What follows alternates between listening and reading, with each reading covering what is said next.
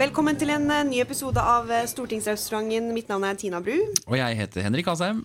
Og vi har jo vært borte en uke. Ja, nei, men Vi har blitt savnet på Twitter, til og med. Det har vi. Ja, det er koselig. Det er veldig koselig. Vi har vært borte fordi det har vært eh, møtefri. Fri ferie. Ferieuke på Stortinget. Deilig. Nei da, det har ikke vært ferie, men vi har ikke hatt møter på Stortinget, så vi har vært eh, på tur. Mm. Jeg eh, reiste fra Kristiansand opp til Stavanger og videre opp til Bergen og besøkte en haug av bedrifter. Hva har du gjort? Jeg har vært i Haugesund og vært besøkt både på høyskolen i Haugesund og sett på studentboliger og besøkt toppidrettsgymnaset der. Ja, Så det var veldig gøy. Så du har ikke slappa av mye? Nei, det blir mye jobb, da. Men det Ja. blir litt annen type jobb. For eksempel så slipper man å gå i dress. Ja, det er litt fordi det er ikke møter i salen. Det er superdigg. Og det er nesten en ferie i seg selv. Jeg Det er- hater å gå i dress. Jeg. Ja, det er det verste med Stortinget, at du har nødt til å kle deg pent. Altså, det første når jeg kom på Stortinget, jeg måtte gå og handle dresser. Ja, Jeg har brukt så mye penger på klær. Brukte så mye ah, det var, Og det er kjedelig å bruke penger på, ass. Mm. Jeg er jo en sånn jeans og Converse-person, så i utgangspunktet er det jo litt krevende å være med i Høyre, bare fordi at det Mm. Ja. liksom ikke er et antrekk som er Ja. greit her. Ja, det er straffa. Ja. ja, ja, så det er for forklaringen på hvorfor det ikke var noen episode forrige uke. Eh, Mm. Så får vi se om vi klarer å unngå det i fremtiden, men sannsynligvis ikke. Nei Så- da, nei da. Det er jo noe der, og det er klart at eh, når man først er ute og reiser, så er det veldig vanskelig å lage podkast. Ja, det er det. Fordi Mm. vi har jo ikke et sånn bra proffstudio som NRK har. Vi har bare kontoret mitt og en Mac og to mikrofoner, og Akkurat det. da, da blir det Akkurat sånn. Men det er jo et triks eh, også, da, fordi det betyr at man eh, savner podkasten. Ja, Det er litt som å ha kjæreste. Av og til må man være litt fra hverandre, det er sant. for da husker man hvorfor man er glad i hverandre. Det er sunt for forholdet, det. Ja, det er veldig sunt. Det er sunt for forholdet mellom oss og lytterne. Ja. Ja. Og mellom meg og deg kanskje også. Av og til tror jeg det er bra at vi ikke er sammen. Det verste er når vi er på ferie. Ja, det, Det er ikke noe bra. Det er veldig gøy. Ja, Litt annet tema enn det vi hadde tenkt å snakke om. Ja, Men... vi kan ikke gå i detalj på det, men det, ja, det er veldig gøy. Men du må ha en ny ferie når du kommer hjem fra ferie. Ja, det må du. Det er krevende. Ja. Eller bratt. Litt avhengig. Det er bratt opp igjen. Ok, Men i dag så tenkte vi at vi skulle eh, snakke om eh, litt forskjellige ting. Og en av de tingene vi eh, vil ta opp, er jo at eh, i dag har det vært en sånn svær greie med at det har lekket et notat. Ja, et UD-notat. Ja. Og hvorfor skjer dette? Nei, ikke sant. Og det er jo en diskusjon i seg selv. Er dette lekket med vilje? Hvem er det som har lekket det? Er det noen som har glemt det i kopimaskinen, eller hva er det for noe? Glemt i kopimaskinen? det Ja, gamle Det trikset? gamle trikset der. Legge fra deg ting i kopimaskinen. Men Jeg ser jo at statsministeren er ute og hevder hardnakka at eh, det ikke er lekket eh, fra dem. Eh, Det er ikke godt å si, vet ikke. Jeg stoler på Erna Solberg, jeg. Så når hun sier det, så er det sikkert sant. Men på en eller annen måte så har jo dette havnet ut i offentligheten. Det er noe der. Hun virket jo oppriktig sint. Hun gjorde det. Ja. Men hvorfor er, dette et, pro- altså, er det et problem at det skjer? Ja, så det- ikke sant? Fordi Det som kommer frem i notatet, er jo at man sier noe annet enn det som kanskje skulle komme ut opprinnelig. Men hva er det som er sant? Er sannheten notatet, eller er sannheten den versjonen som utenriksministeren eller statsministeren legger frem? Eh, og sannheten er jo egentlig, tror jeg, at i politikk så må det være noen ting man sier sånn er det, dette er krise, vi vet ikke hvordan vi skal gjøre det. Men hvordan man håndterer det utad, mot velgerne eller for den saks skyld mot andre land, er jo noe litt annet. Det er sant. Og så er det jeg tror, eh, spekulasjonene i eh, hvor, at vi har lekket det selv, da, for å si det, eh, er jo også fordi at man tenker at kanskje dette er noe som gagner oss, at det kommer ut. ikke sant? Så kan vi si at nei, det kommer ikke fra oss, men, men det er jo, passer jo veldig bra inn da, i situasjonen å få en sånn krisebeskrivelse. Ja, det, det kan man trygt si. Det Ja. som er kanskje argumentet for at det ikke er lekket fra regjeringen Vi sitter jo bare og gjetter selv, vi er jo som journalister. Vi, Ja. nå, fordi vi, vi er jo ikke der oppe, for å si det sånn. Nei. Men det er jo at det er et notat som f.eks. sier at Tyskland ikke har kontroll, eller at Tyrkia begynner å ligne på Russland, sånne ting som det. Som jo en regjering aldri i verden vil ha ut at de tenker. Mm. Så kommer jo ikke dette fra regjeringen heller, det kommer jo fra byråkratene, eller embetsverket da, i UD. Men Eh, hvorfor skulle de ville lekke det? Altså, Nei, det hva er er Mm. akkurat det. Hva er hensikten med det? Så det kan være et uhell. Faktisk kan det være et uhell. det faktisk var glemt i kopimaskinen? Ja, for én gangs skyld. Eh, Som regel så er sånne lekkasjer kontrollert og eh, gjennomtenkt. Men jeg føler jo innimellom at det virker som at eh, det, er litt, det passer litt inn i det vi skal snakke om etterpå, da, men at journalister innimellom tror at vi er smartere enn det vi er. Ja, Det er ikke så rent sjelden. Mer kalkulerende, ikke sant? Eh, Ja, ja, ja, ja, ja, ja. For eksempel, ta den der vingledebatten vi har nå, da. Ja. Hvor journalistene nå har begynt å si at det, og ikke bare journalistene, men også eh, opposisjonen, da, sier at dette er liksom en sånn nøye planlagt strategi fra regjeringen. At man skal kalle Jonas Gahr Støre for vinglete. Akkurat som det har gått ut et notat. Har du fått det flaket? Nei, akkurat det flaket har jeg ikke fått, faktisk. Nei, ikke heller. Eh, Selv om jeg både har skrevet kronikk og vært i debatter om det, så har jeg faktisk ikke fått beskjed om å gjøre det. Jeg har bare ment det. Og det er litt typisk, ikke sant? fordi denne vingleanklagen kom ikke fra oss, egentlig. Den kom fra pressen. Ja, det gjorde det først. Om igjen og om igjen. Ja. Om igjen og om igjen. Og så var det akkurat som at de nesten fikk litt dårlig samvittighet. Ja, Så da måtte Så vi da si måtte vi si at ja, det var vi som har funnet det på. Ja. Og, ikke sant, hva sier det i så fall om pressen? At Høyre og FrPs stortingsgrupper kan manipulere norsk presse til å si noe som ikke er sant? Trond Giske sammenlignet dette med å si at Obama var muslim. Jeg, bare si, det er, jeg vil si at det er en viss forskjell på å si at Jonas Gahr Støre kan være noe utydelig i talen sin, og si at Obama har en annen religion enn han egentlig har. Det ene er jo en blank løgn. Men det sier også noe om hvor kjedelig norsk politikk er. Altså, Ja. Det vi trenger i norsk politikk, da er en sånn en birther, skjønner Ja. du? Altså en som bare Han er ikke født i Norge. Det er akkurat, ja, ikke sant? Og vi har liksom ingen sånne høyt oppe som målbærer sånne type ting, da. Så da må vi liksom prøve å lage voldsomt drama ut av en sånn bitte liten greie som at, at Jonas Gahr Støre faktisk fremstår noe uklar innimellom. Ja, men noen ganger så hender det at vi blir beskyldt for å være smartere enn vi er, og lar beskyldningen stå også. Ja. Det er veldig deilig å få liksom, stempelet på seg for å være en glitrende strateg, når man egentlig bare plumpa uti med noe. Ja, altså det kan jo hende at eh, Sigbjørn Aanes, som er statssekretæren til Erna og liksom spinndoktoren i Høyre, syns at dette er helt greit. Ja, jeg tror ikke det plager han sånn nevneverdig, selv om han ikke har kommet på det. Nei.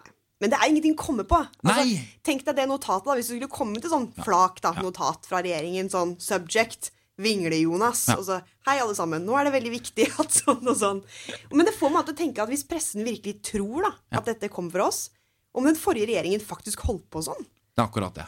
Altså Jeg ville synes at det var helt absurd hvis jeg skulle fått et sånt notat hvor det sto 'Nå er det viktig at du går og sier sånn og sånn om Jonas Gahr Støre'. Nettopp. Vet du hva, jeg er ikke Helga Pedersen, jeg. Jeg går ikke rundt og sier noe om vi sverter Jonas, eller sånn som det Helga Pedersen sa om oss, da. At nå er det viktig at alle Ja, sverter, sverter regjeringen. regjeringen, hmm. Altså Det er jo helt sånn Du trenger ikke, han håndterer det jo helt fint sjøl. Nei. Men jeg husker i 2013-valgkampen så lekket jo Arbeiderpartiets valgkampstrategi ut. Ja. Eh, og det er jo noe som vi har også sikkert lekket våre strategier noen ganger for å få det til å handle om det. Poenget er at dette var det ikke meningen skulle lekke ut. Nei. Fordi når Raymond Johansen, som da var partisekretær, ble intervjuet, han så ut som et brød i trynet. Fordi han skulle forsvare at de hadde skrevet at Høyre hadde svå, få svakheter og truet Arbeiderpartiet på mange områder og sånn. Det er jo ikke meningen. Det var et glipp. Ikke sant? Eller noen veldig illojale Ap-sekretærer som sendte den ut.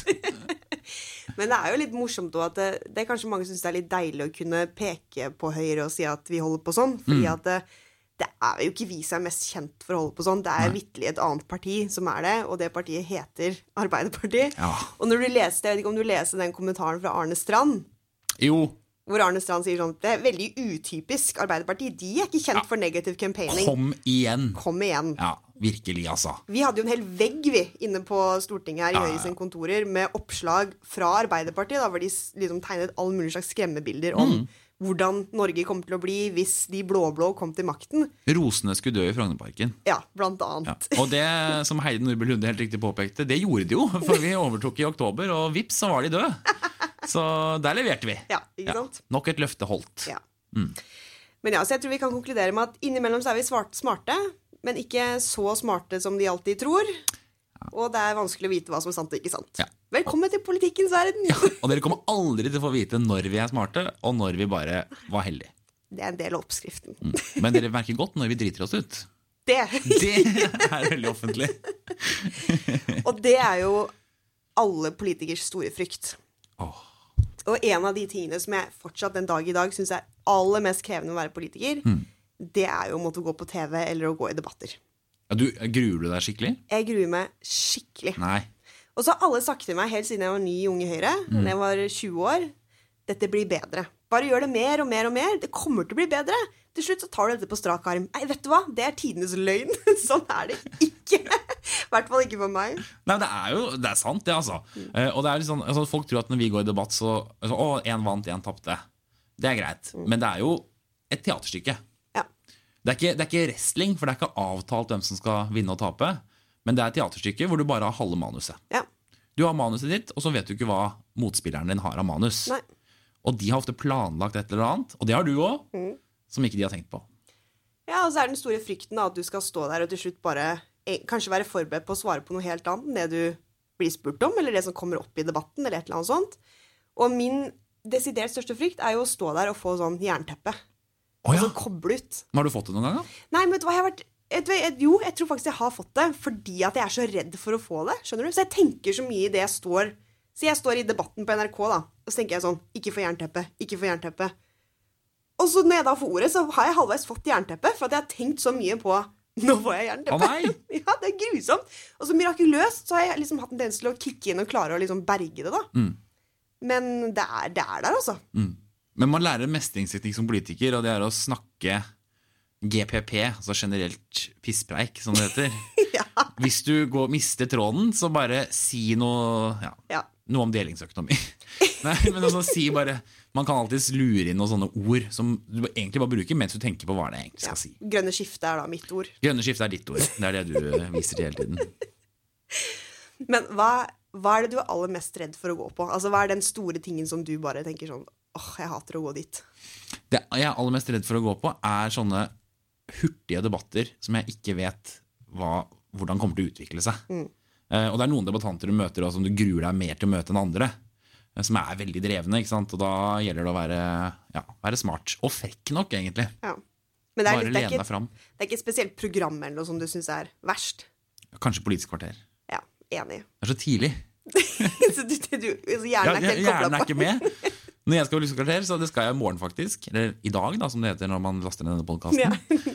Men da, da snakker jeg med meg selv i dusjen. Ja.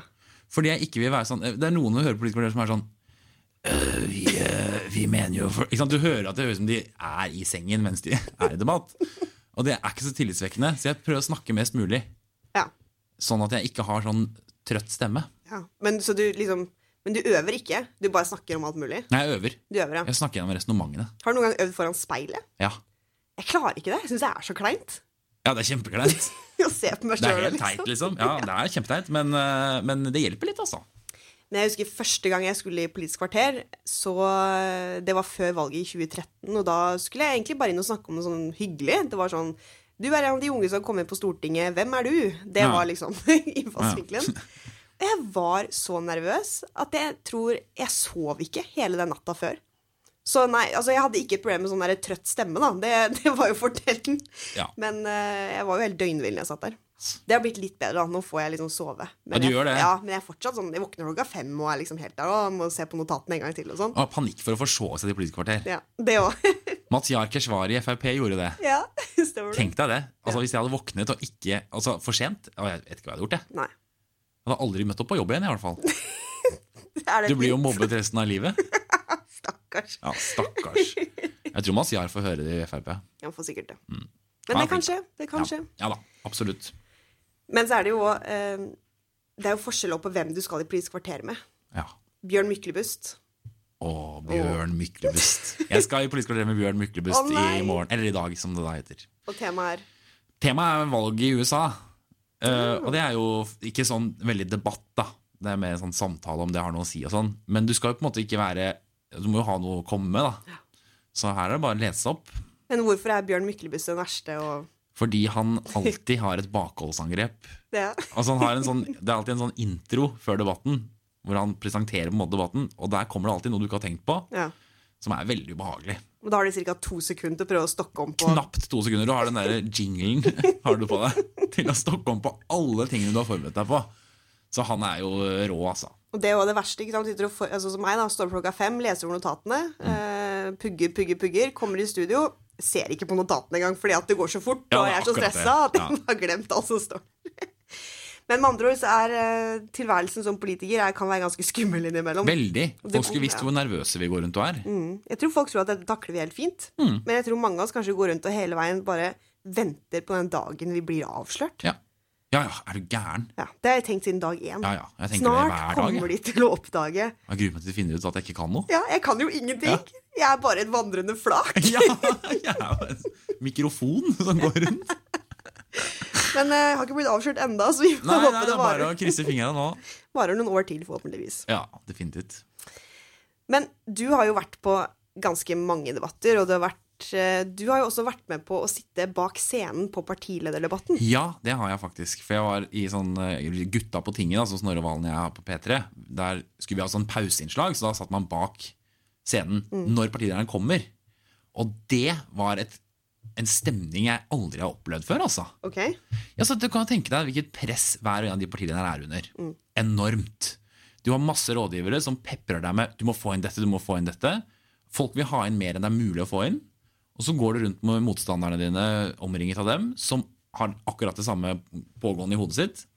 Og så skal de liksom holde roen og litt sånn hersketeknikk mot hverandre òg. Hvis du går rundt og nesten går og kaster opp på do før, eh, møt, før debatten begynner, så ja, vil jo alle tenke Yes, der har vi en vi kan ta. Men, men tror du partilederne også gjør det? At de kjenner på den samme nervøsiteten Ja, og det tror angsten? jeg virkelig. altså. Det vil- Særlig en sånn debatt. Ja, For det virker sånn når du satt der, at de Ja, var enormt. litt enormt. tuppa. Jeg, jeg skal ikke navngi hvem som var hvem, men eh, noen spiste halve s- twist-skålen, noen eh, skravlet eh, helt sånn uhemmet og masete, Mm. sånn hysterisk med seg selv. Noen var helt stille, sto liksom nærmest inne i et hjørne. Det var kjemperart å se dem sånn, altså.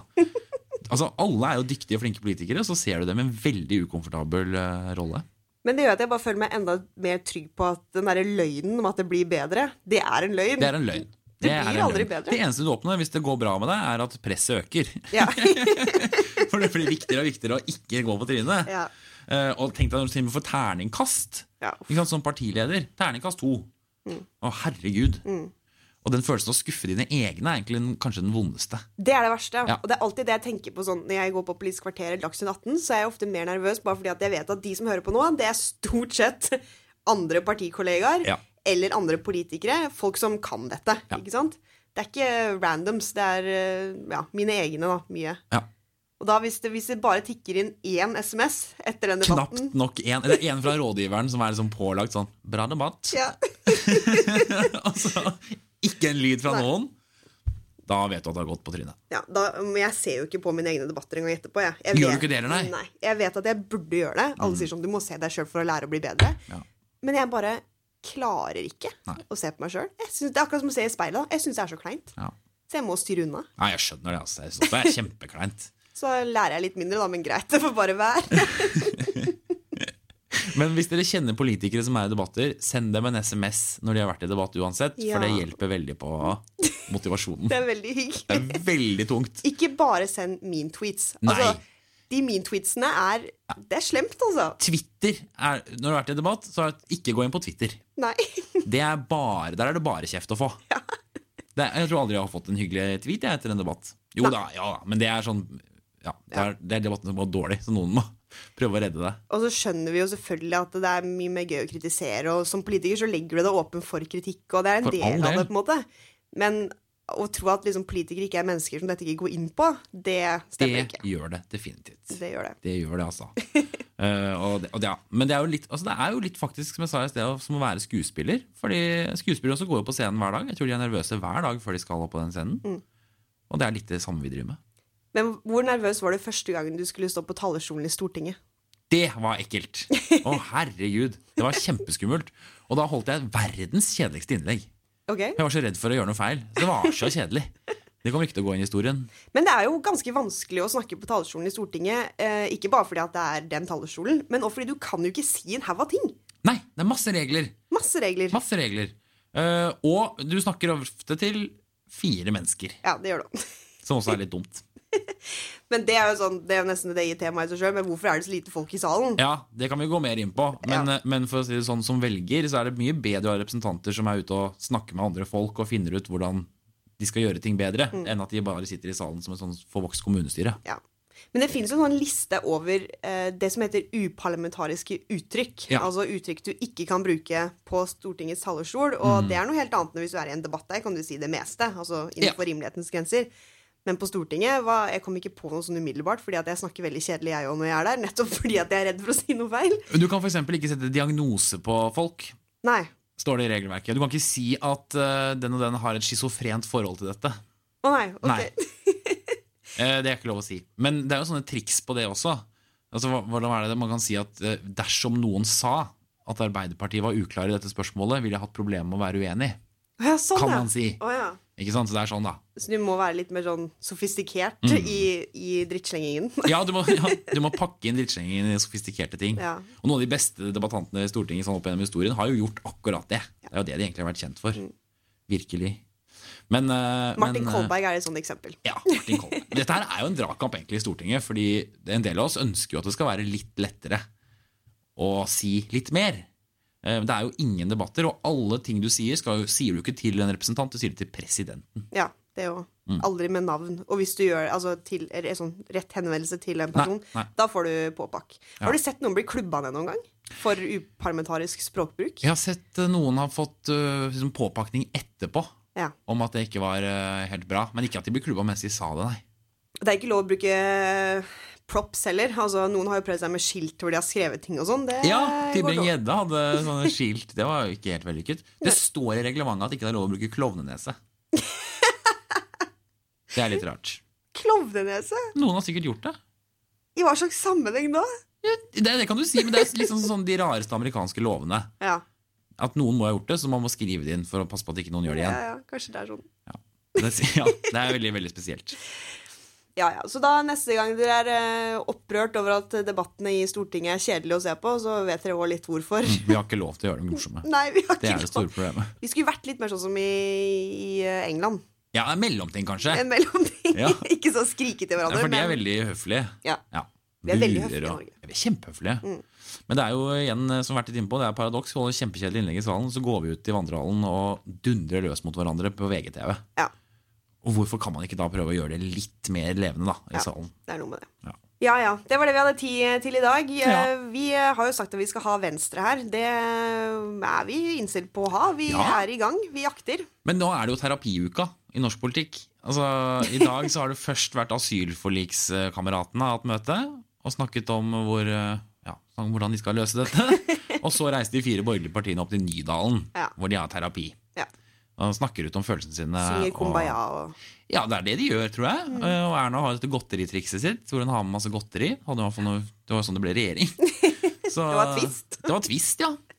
Men det er jo veldig eh, spennende. Trine Skei Grande har sagt i dag at hun vil ha Erna som statsminister i fire nye år, så det funker å dele ut twist. Det er veldig bra. Ja, Så nå skal vi bare få Hareide med på laget også. Jeg vil også ha Erna. kan han si. Jeg tror han vil det innerst inne. Innerst inne er det Erna han vil ha. Følg oss på Twitter. Kom med innspill til eh, ting dere vil vi skal ta opp i podkasten. Så eh, snakkes vi neste uke. Ha det, da. Ha det!